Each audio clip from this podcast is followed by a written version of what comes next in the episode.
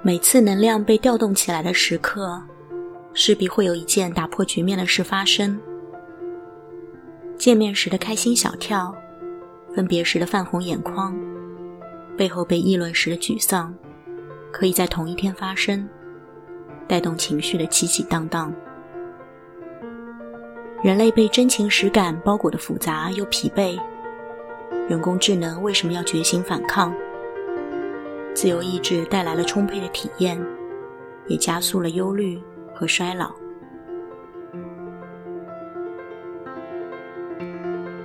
晚上的核酸队伍长到没有尽头，热情的同事闲着没事儿开始帮我拔掉显眼的白头发。前面戴粉色口罩的女孩被拒绝核酸，要求去换标准口罩。现场没有地方买，排了半天队，僵在那边不知所措。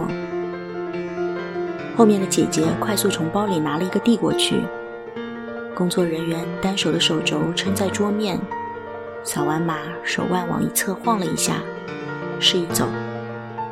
是最近见过最没有礼貌的姿态。四十分钟，重新续上了保鲜期。暑气在暗夜里毫无消退。一周结束，从来不在地铁上坐着的我，坐下了。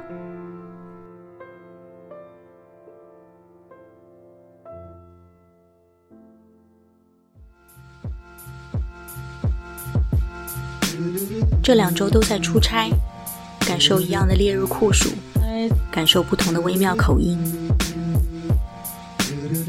在南京吃到今年夏天第一顿小龙虾，比之前所有吃到过的都肥美。食欲上是吃不了几只，更多的是心理上的欢乐。小龙虾就是夏日聚会的吉祥物。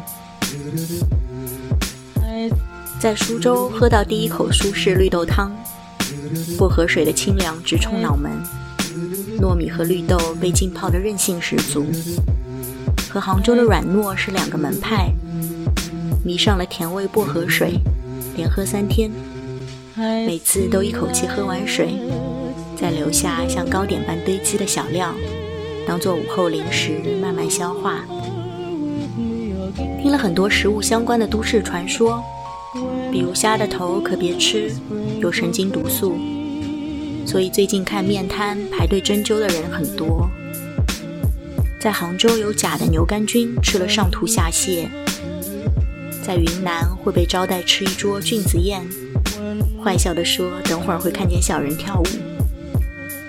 时令节气，当地朋友会收到短信，提醒不要过量食用哦。反作用的，促使大家收到消息就呼朋唤友出发去吃菌子喽。对热搜八卦丧失兴趣。对夏季食物兴致勃勃。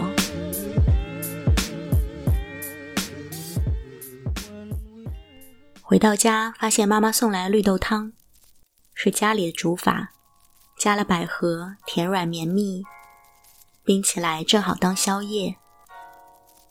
疯狂生长的薄荷被剪短了，枝条乖巧地插在玻璃瓶中。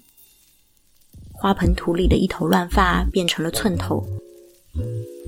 放任它旁逸斜出，成为家里唯一自由的灵魂，一不小心还是被家长规训成瓶中的绿植。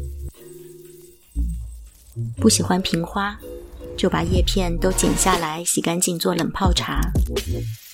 冰箱里有了杭州版的绿豆汤和薄荷水，很富足，感觉夏天在哪个城市都可以自在清凉。享受前的一刻，卡在开灯，发现不亮了，灯泡松动，需要螺丝起子把外壳拧开。去找工具百宝箱，各种零件被散落一地，有点疲惫，但是没有情绪崩溃，只是脸有点油，人有点累。不知道是不是坚持吃维生素 B 群，让情绪稳定了。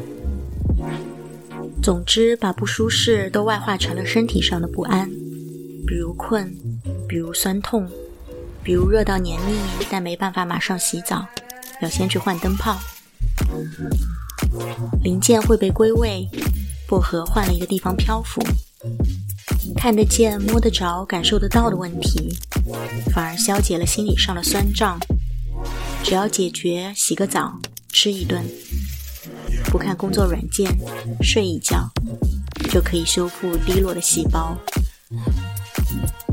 没有错觉，就算那么炎热，还是慢慢靠近了秋天。五分钟的融化时间，走过初春、仲夏，那就在立秋时节再见。